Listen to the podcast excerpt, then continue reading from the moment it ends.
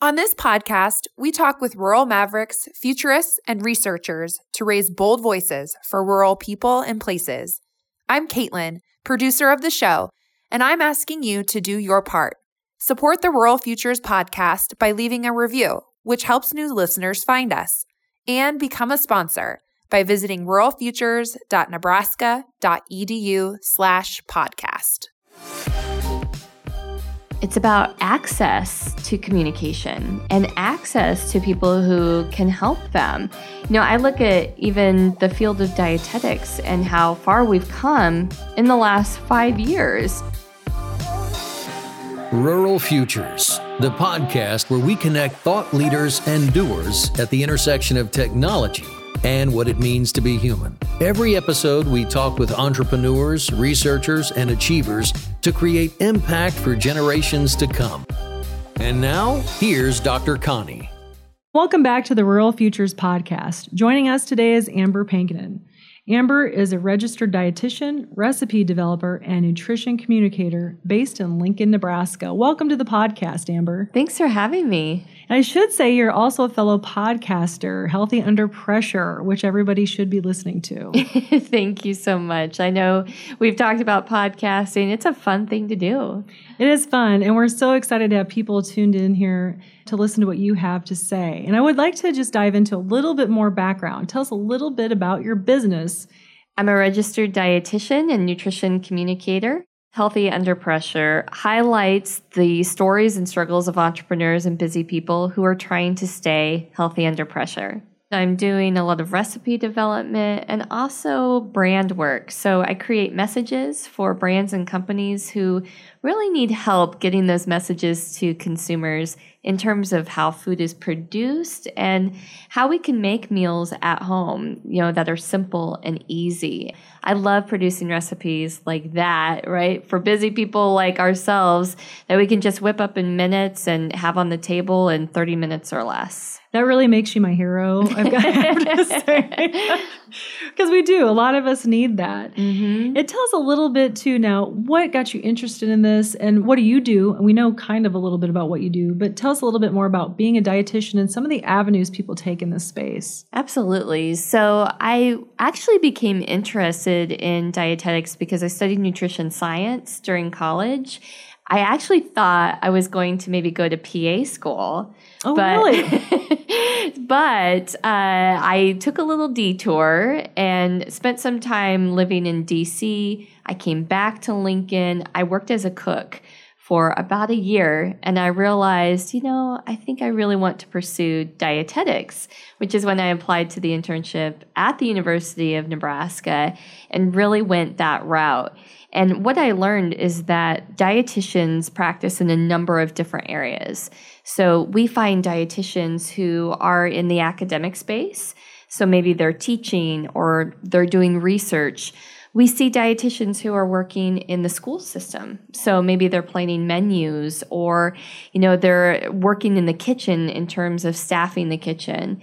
We also see that in the clinical side too. So we have dietitians who are managing hospital kitchens and managing employees. And then we see those dietitians who are actually working alongside the nurses and the doctors and all of the different practitioners who are managing nutrition for a patient. And that's actually what I did for a number of years before I stepped into more of a communicator role. A lot of times when we hear a word like dietitian, we're not quite clear about what it is, let alone all the different career paths you can take. Right, right. Well, the first the first three letters, of the word diet, right, or die. Good point. So it doesn't always sound appealing. And, you know, a lot of people think that dietitians are food police, and I swear we're not. I love food, right, which is why I'm a dietitian. So I love talking about food. I love talking about how to prepare food and really talking about how food nourishes us and can really set us up for success. Okay, mm-hmm. I know also you teach at the University of Nebraska-Lincoln, so tell us about your classes that you're teaching as well and why you do that. Right, so my favorite professor in college at UNL came to me a few years ago and asked me to teach Nutrition 250, which is human nutrition and metabolism. And this semester, I'm actually teaching nutrition for optimal wellness. So it's really fun because there's a different mix of students in there. They're going to be future dietitians, PTs, OTs, personal trainers, strength and conditioning coaches, and it's all about the application of nutrition. Well, that's so interesting to think about, you know, how you're teaching, you know, and obviously podcasting, but just the influence and reach you have on so many different professions and even entrepreneurs by doing what you do. What I found is after I left my clinical role, I didn't have any colleagues around me anymore. You know how you would sit in a break room, right? And you've got people around you. I didn't have that anymore. And I really found that on social media. I remember jumping on Twitter and doing searches for dietitians, and I found dietitians who were all over the country. And so that really inspired me then to learn about what they were doing and how they were running businesses, which really, I guess, encouraged me to make that jump into entrepreneurship. So is there a defining moment that you decided to start a business, or was it more kind of just a thoughtful process? Tell us a little bit about your entrepreneurial journey. Well, I was raised by entrepreneurs, and I married an entrepreneur, and I have a lot of friends who are entrepreneurs, so you're surrounded. I'm surrounded. But, you know, there was a moment, and it was actually, again, when I was working as a clinical dietitian, my role in that was to calculate tube feeds for patients. So just how, you know, babies have formula that they have to get fed every few hours. Well, when we have a critical patient, we do the same thing for them. I am not a huge fan of math. I mean, I can do math, but it's not like my favorite thing. But I remember sitting in the corner spot near a patient's room, and I'm calculating tube feeds, thinking, what am I doing here? Because I was so appreciative to have the job, but I knew I wasn't using my skills and my talents to, you know, my full potential. And so that was when I said, I need to figure out what I'm going to do here. Do you think your parents being entrepreneurs had any influence on your decision to start a business? Absolutely. You know, because I saw risk being played out my whole life in terms of, you know, the things that my dad did and the support that my mom gave him through that whole process. And especially to having siblings who are also entrepreneurial as well. I think just knowing that, okay, so you take a risk. If you fail, it's okay. You get back up and you figure out what you're going to do. And so when I took that risk, it was really kind of scary because I thought maybe we would have a runway with my husband and I. I thought, oh, maybe there's a runway of time here, right? That I would have maybe a 3 to 6 month window before I really started, you know, or needed to have income. And my husband was actually let go from his job a month after I had quit mine. And so, right. And I know, I just, you know, it's such an amazing story. I know probably most people would freak out, and we did freak out. I mean, I'm not going to say we didn't freak out, but I think we knew that it was going to be okay. And my husband was also raised by entrepreneurs. And so I think we both knew that, all right, this is when it's going to get real, and we will do this together. You know, that's so interesting to think about, like the timing of that all. Mm-hmm. Do you ever think there was a reason, like the universe was trying to tell you something within that timing? You know, I don't know if you're ever truly ready for entrepreneurship, and I think we just were given that push. And granted, I made the choice to leave my job, but I could have sat on that for a very long time, but I felt a peace in that. And, you know, having the faith background that I do, I just knew that it was going to be okay. We're sitting here and we're actually recording this in your very cool podcast studio in downtown Lincoln. But, you know, why are you here, and how does this all connect back to rural? I mean, we have you on as a rural maverick. I'm just going to state it. And we want to dive into that a little bit. Sure. So, you know, when I was in grad school, I remember looking at nutrition communications as a potential avenue for me. And one of my professors laughed in my face. She said, Amber, if you are going to do communications, you need to live in either LA or New York.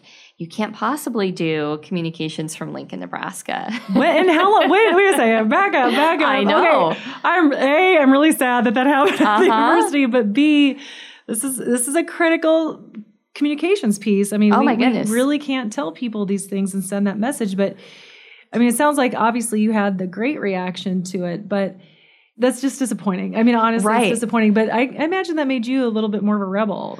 Well, exactly. I think it really helped motivate me, and you'll be thrilled to know that this individual is no longer at the university. But honestly, social media, again, showed me that the world was flat, and it didn't matter where I lived. And so I could live in Lincoln, Nebraska. As we've talked about before, people have described Nebraska as a flyover state. That's not necessarily the case anymore because of digital communications, right? You can have those opportunities wherever you live. That conversation definitely motivated me to move forward. Well, that's why we need rural mavericks and entrepreneurs out there to, think about what people are saying, but then do what they want and need to do. So we so appreciate that, because one of the things we hear a lot at the Rural Futures Institute, and obviously technology is a huge part of our focus, so is rural-urban collaboration. You've connected all of that. You're putting together rural and urban. You're connecting people through technology, but you're also helping them have a more positive outcome doing it. So tell us what you see as success for your business. Where do you ultimately see this going? What's your vision? Not to keep, going back to this conversation around social media, but it really did have an impact in that conversation because I had a really unique perspective in that I got to see what consumers were saying about food and nutrition, and that allowed me immediate access to them to be able to answer their questions no matter where they lived. And so I could jump in at that point, answer their questions, and build that relationship. And it's been interesting to see, again, the evolution of those conversations and how we've advanced, talking about food, nutrition, and agriculture, and how the dietitian can work with scientists and work with farmers to really communicate that message about where food comes from. And I think that does influence people's thoughts about rural, very much so. What do you see in that space? How do you see people maybe connecting or needing to reconnect, and maybe how they would have their thoughts influenced about rural and where food comes from? Right. Well, it's interesting because I think the stat is 1 in 4 are connected to the farm or connected to ag in some way. And that didn't used to be the case, right? Where most of us used to be connected to the farm or have a direct connection. And so consumers are being more removed from their food. And so I think it's really, really important to see our farmers and producers who are jumping into that conversation. And I see myself more as a reinforcer of those messages and also helping them to understand, here's how you talk to somebody about food and how it's produced. Same thing with the scientists, because as you know, being around researchers, they can use some really big words that can sound really scary. In fact, I was on this tour a few months ago, and we were talking about, it had to do with canned food, and the scientists had said something about ascorbic acid being added. And I remember this mom blogger behind me freaked out, right? She didn't understand that that's another term for vitamin C. And so being able to, I think, have those conversations with farmers and scientists and say, here's how we can put it into everyday terms for consumers to understand so that they don't fear their food. Yeah, I really appreciate that because it's true. I mean, as an academic, you're sort of trained in one way, and so that's how you write and speak. But the end user, so many times of that information, they're not in that space, but they just want that practical, like, what do I need to know, sort of just-in-time information. And I think people like you are really helping bridge that gap. And it's needed. It's been needed for a long time. The university and other places have talked about this need for ag literacy, food literacy, these types of things. But starting in the middle of a cornfield is a really hard place for people to learn. It's a really hard place. And, we call it ag Twitter.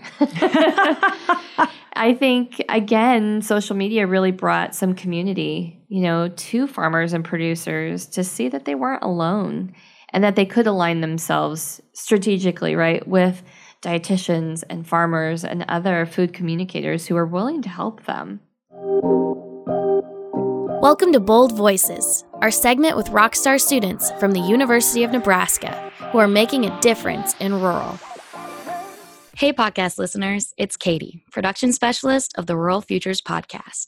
With me today is Trevor Harlow, a senior political science and environmental studies dual major at the University of Nebraska-Omaha. Welcome, Trevor. Hi, thanks for having me. And thanks for being on. Now, are you from rural, or why do you care so much about rural?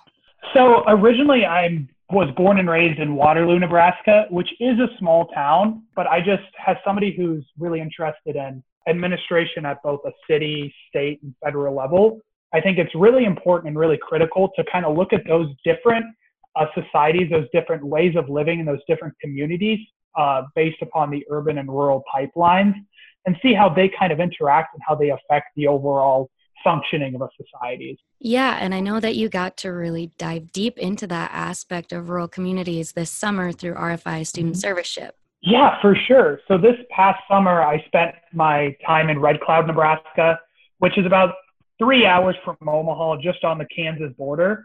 And really what I was doing is that city planning. Exactly. We worked on developing a comprehensive economic development plan. So really that gave me a chance to critically look at a rural-based community and how they operate, what they're doing good, what they can be doing better, and kind of just come up with an idea with them of how they can keep getting better in the future. And from your experience being immersed in that rural community, what do you see as the biggest opportunity in rural?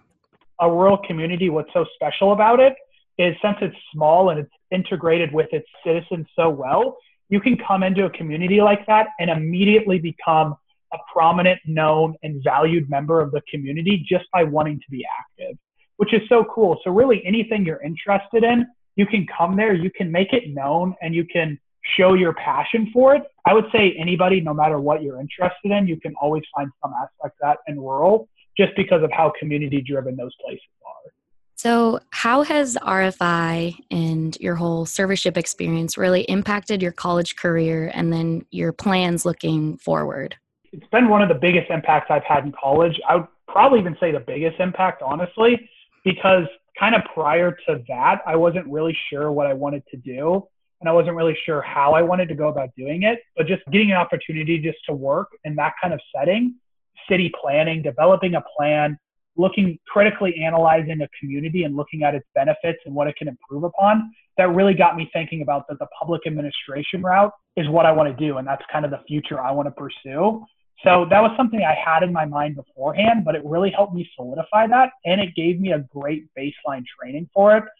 So do you have any advice for students who may be interested in rural communities and city planning? I would definitely say the biggest one, especially with rural communities, is just to go out and be there. I mean, you don't have to live in one for 10 weeks like we did this summer to be immersed in them. You can just go and you can experience it and just kind of see what it's about. And maybe it's not for everyone, but I think until you give it a try of just going out and experiencing it, you're never going to know. And it's also just important to keep your options open because, like I said earlier, all those communities, you really can do anything you want to do if you're passionate. So just leave it open, try to experience it, and just see what it can be for you. Yeah, I think that whole concept of being open to the opportunity that lies in rural is so critical. For us college students. And I know at RFI that we are very thankful that you were open to this opportunity of RFI serviceship. Yes, for sure.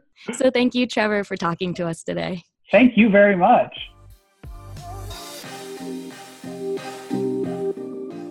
We've had a theme at the Rural Futures Institute of why rural, why now? I think people, are a little challenged around rural, understanding rural. And so one of the things that we've talked about is the importance of where your food comes from. The world's food supply and even water supply largely come from rural.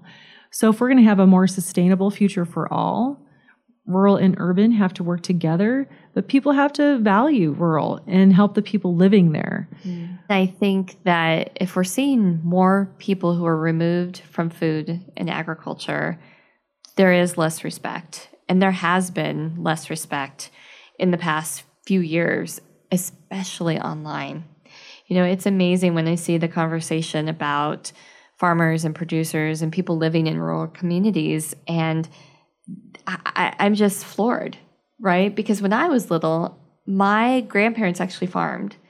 And I remember my mom and dad telling me that I needed to appreciate what was on my plate because a farmer worked really hard to produce that. And so I feel like I have a very different perspective, or had a different perspective growing up. I never would have insulted a farmer. And right. So some of the conversation that I see right now just seems to be a little negative. It's a lack of respect. And I think it's because it's a lack of understanding of what people do, of what farmers do.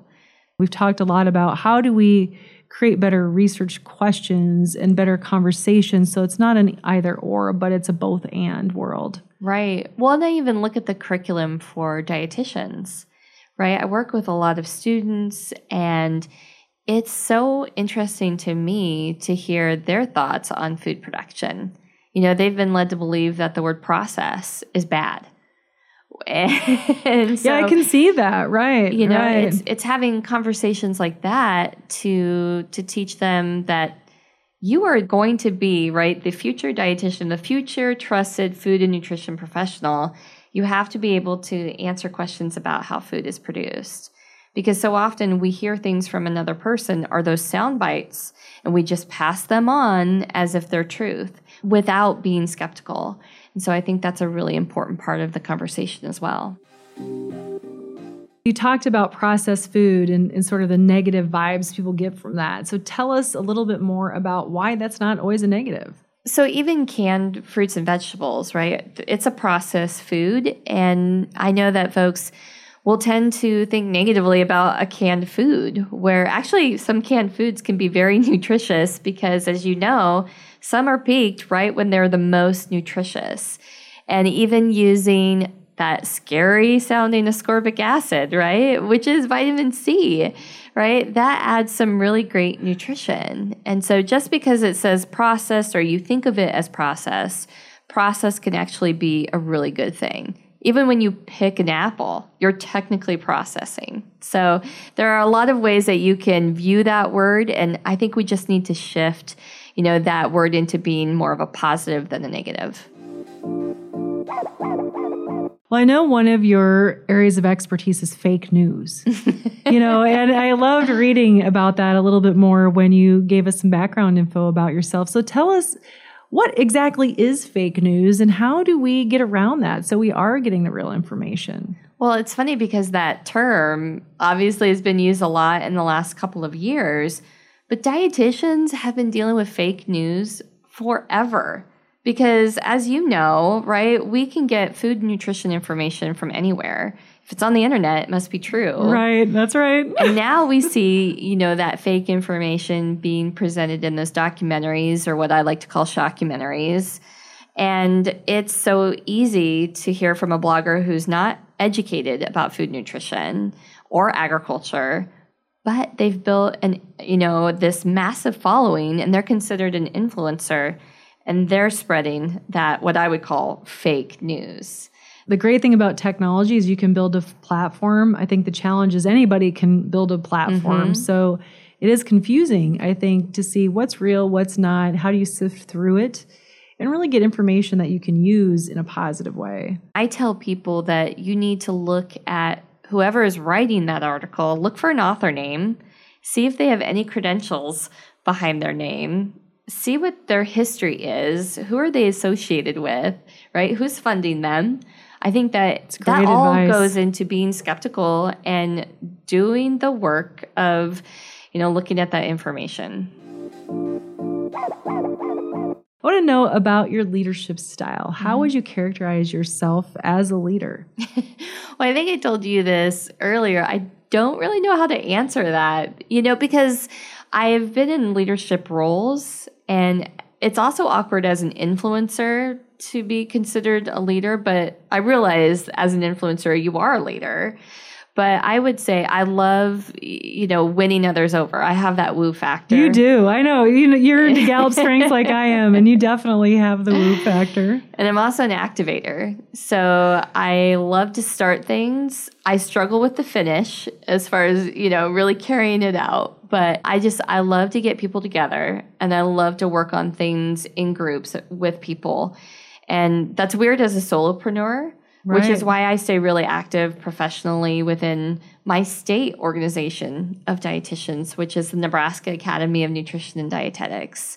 So I was president of that group about 2 years ago. I love to encourage, especially other RDs, to have a little more confidence in themselves and their skills in terms of asking for money in their job, in terms of wanting other, you know, advancements in their job. And it's been such a fun thing to see my colleagues advance in the last few years. You know, why do you think that's such a challenge for people to actually ask for what they want and feel like they're valuable enough to receive it? It's tough, you know, especially as a new dietitian. I'll never forget this. One of my first jobs with a master's degree, I was getting paid about $12 an hour. Oh, wow. And so I switched positions. I found a new job. And even then, it was pretty low. It was about $17 an hour.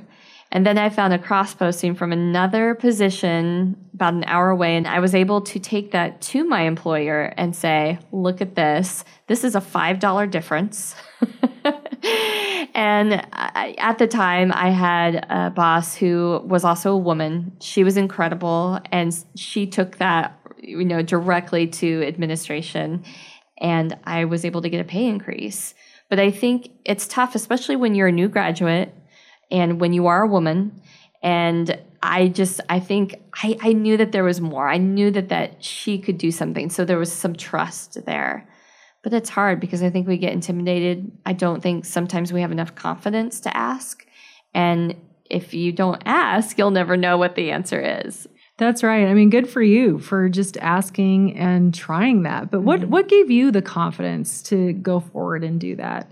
Well, it had been validated, right, by another job posting. I knew that I could probably go there and get that job and get paid that amount. And so that gave me some confidence, right, to be able to go and to ask. But, you know, naturally too, we talked about leadership earlier. I wanted to set an example for the rest of my peers and my colleagues to say, you could do this. And even as a new graduate, it was nice to be able to get that done. Well, and do you feel like as a solopreneur, which is a choice you're making, you know, being a solopreneur, that you're still paving and blazing that trail? I would say especially for other female entrepreneurs. You know, we've talked about this, you know, in our pre-convo. You know, Nebraska's 50 out of 50 states for females in entrepreneurship. So it's always exciting to see a woman in business, like, going for it. But how do you think as a state, how could we foster more women in entrepreneurship?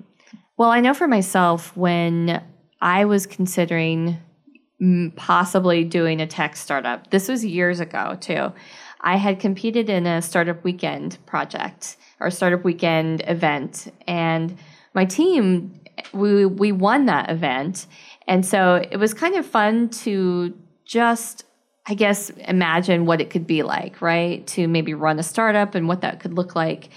And at the same time, my husband was also launching his startup.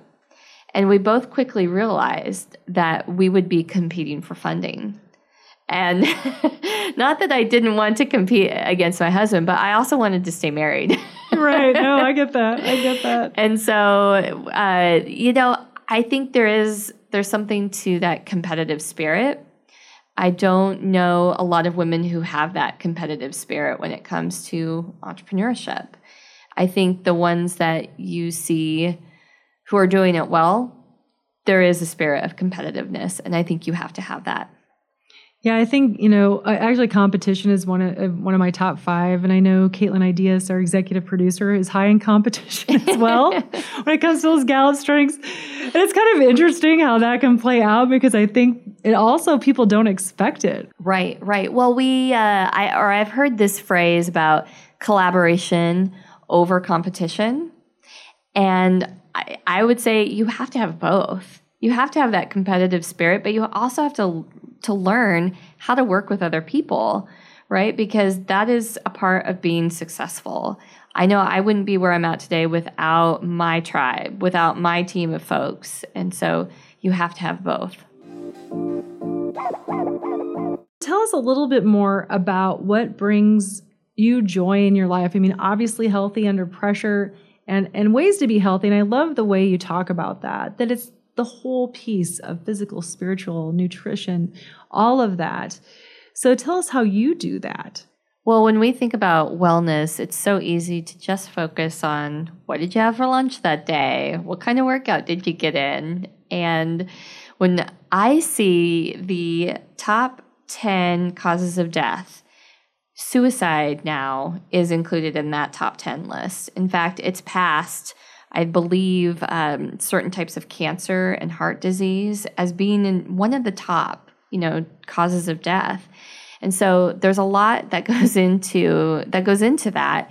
And so you have to consider that it's not just about your physical wellness, right? We have to look at our emotional and our spiritual and our mental health.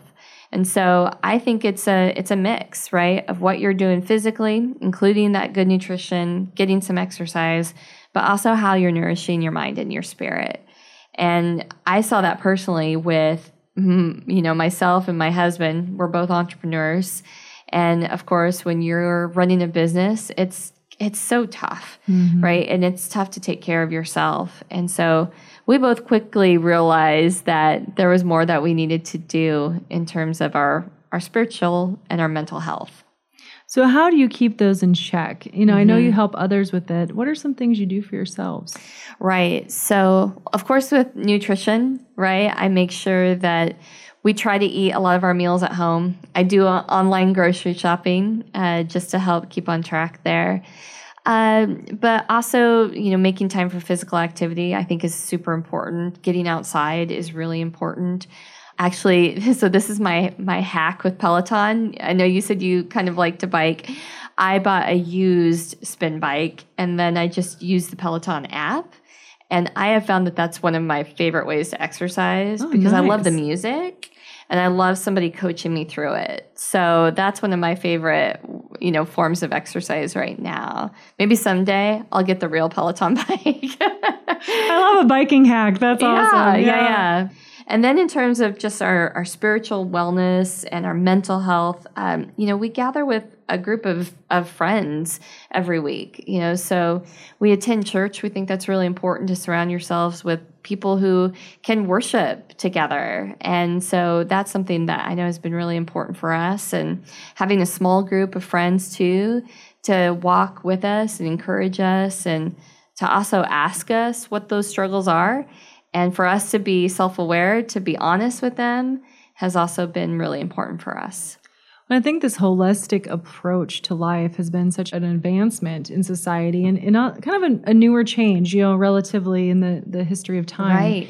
But how do you see this all evolving into the futurist? I'm going to ask you to put your futurist hat on. I mean, you're on the cutting edge of your work, and you are an influencer in this space. So how do you see the evolution? What do you see as the future of your area of nutrition, holistic living, right? All of these types of things put together? Well, as you know, I think the stigma of mental health it's changing, and that's encouraging, to see that perspective. I also think in terms of nutrition, we're going to see that trend of what we call nutrigenomics. So it's very individualized nutrition care. And I think that that's going to be the future of wellness, because right now, as you know, a lot of our recommendations are based on groups of populations, right? Very general nutrition recommendations, which are good. I think in general, USDA, the MyPlate plan is actually a very good, healthy, balanced plate. But the role of the registered dietitian, I think, will be to get in there and see how do we really balance that plate for that one individual. And again, applying nutrition science, nutrigenomics into developing that specialized plan for people. Do you see some technologies now that are starting to move things in that direction?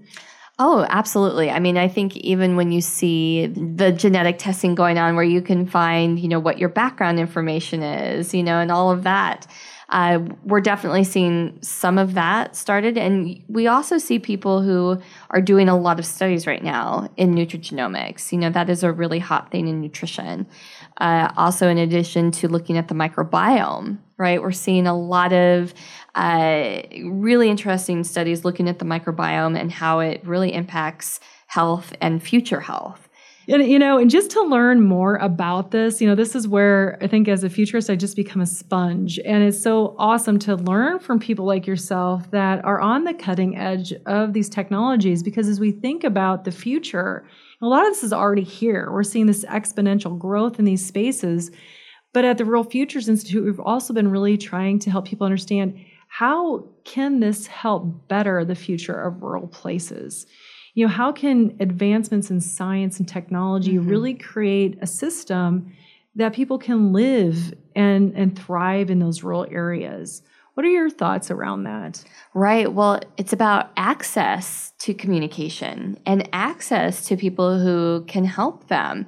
I look at even the field of dietetics and how far we've come in the last 5 years, right? Because we didn't used to have these platforms where you could connect to somebody virtually and be able to talk to a dietitian and have that safely monitored. But now we do. And so I think it's going to be really interesting to see even how that evolves in terms of connecting to an RD who can specifically help you with that issue that you're dealing with, not just a general nutrition issue. I do quite a bit of work with the healthcare sector in terms of what does the future look like, and recently published a paper on the future of rural healthcare. And one of the things that I think could be integrated more into some of that is exactly what you do. That health does equal life in so many ways, right? So if we don't have our health, we're not able to do much. If you don't feel well, you're not as productive, you're not enjoying life, you're not out there. But I think in many ways, the medical profession is still a little bit of what's the diagnosis, here's the medication, versus thinking about, could we personalize your diet? Could we look into this? Can we use some technology to do that? So you don't have to have a hospital exactly where you live. Maybe there's some in-home pieces to that. Right. Well, it's about treatment versus prevention. And dietitians are positioned to really help with that prevention piece, which is why I do what I do and why I communicate what I do. I think that's super important. Obviously, I believe nutrition is really important, but I really cannot stand it when I see those messages of this is going to cure this disease. We can't say that. Not everyone is the same or has that same background and knowledge and information. And so I think we have to be very, very careful about those messages. Pointing back to that phrase, food is medicine. Of course, I think food is so important. It can be nourishment. It can definitely help with prevention. But, food does not replace medicine. So if you have high blood pressure, if you have diabetes, please keep taking your medication, right? Food can be a tool that can be used to help you manage those disease states. But we also need science and technology, I think, to help assist us with that. No, I think that's a great way to word that. And I think that sort of coming together with all that is great advice for our listeners. So what top 3 tips would you have for those people listening there in terms of being a leader, an entrepreneur, a maverick in your space? I would say don't isolate yourself. I think it can be so easy to do what you do and not pay attention to the world around you and not think that it's important to build those relationships. And what I've seen, especially, with the farmers and the producers that I've worked with, is when they jumped on a social media platform or they started reaching out to other producers, they found community. And especially when they built community with scientists and dietitians who could help them. Oh, nice. And so that would be my first tip is just, you know, don't isolate yourself. Reach out. Get help if you need it. Yeah, I love that. Because I also know, you know, just from talking to you previously, this transdisciplinary approach you take. And I know that sounds like a kind of one of those big academic words, but bringing all these different areas together, mm-hmm. you know, to figure this out in a little more robust but scientific way. You know, you've talked about the importance of soil health mm-hmm. and nutrition. You've right. talked about the importance of social media and nutrition, and communication and understanding. And I think there's just a lot of lessons we can all learn from that. Absolutely. And I would say too, I think you should value your knowledge. Often I talk to farmers and producers who don't think that they have any value or anything to add to the conversation. Don't hold that information hostage. Share it with others and know that you can always add value to the conversation. And what words of wisdom would you share for people who are in a business or maybe thinking about starting one? Definitely take some time to come up with a game plan. Research a little bit. Try to validate your idea. I think that's really important. So often we think, oh, I'm just going to do this because people have to need this. Of course they need this. Well, ask that question. Go find a group of people that you can test that with. So if it's a product or service, make sure you've got a group of folks who are willing to pay for that product or service and ask them, how much would you pay for this product or service? So validate the idea and then take the leap. Excellent. Thank you so much for being on the Rural Futures podcast. We enjoyed this conversation, and take that to heart, listeners. Amber has a lot to share. Thanks for listening to Rural Futures with Dr. Connie. Find us on social media at Rural Futures and share this podcast with your networks to raise bold voices for rural America. Next up, we have futurist Deborah Westfall, CEO of Toffler Associates, a future-focused strategic advisory firm based in Virginia. Toffler Associates guides private and public organizations through disruptions and transformations in preparation for future success. It's easy to focus on the technology, and yes, there's so much technology that's maturing and advancing, and that we lose sight of the implications to people and humanity and society. And this revolution that we're in is human.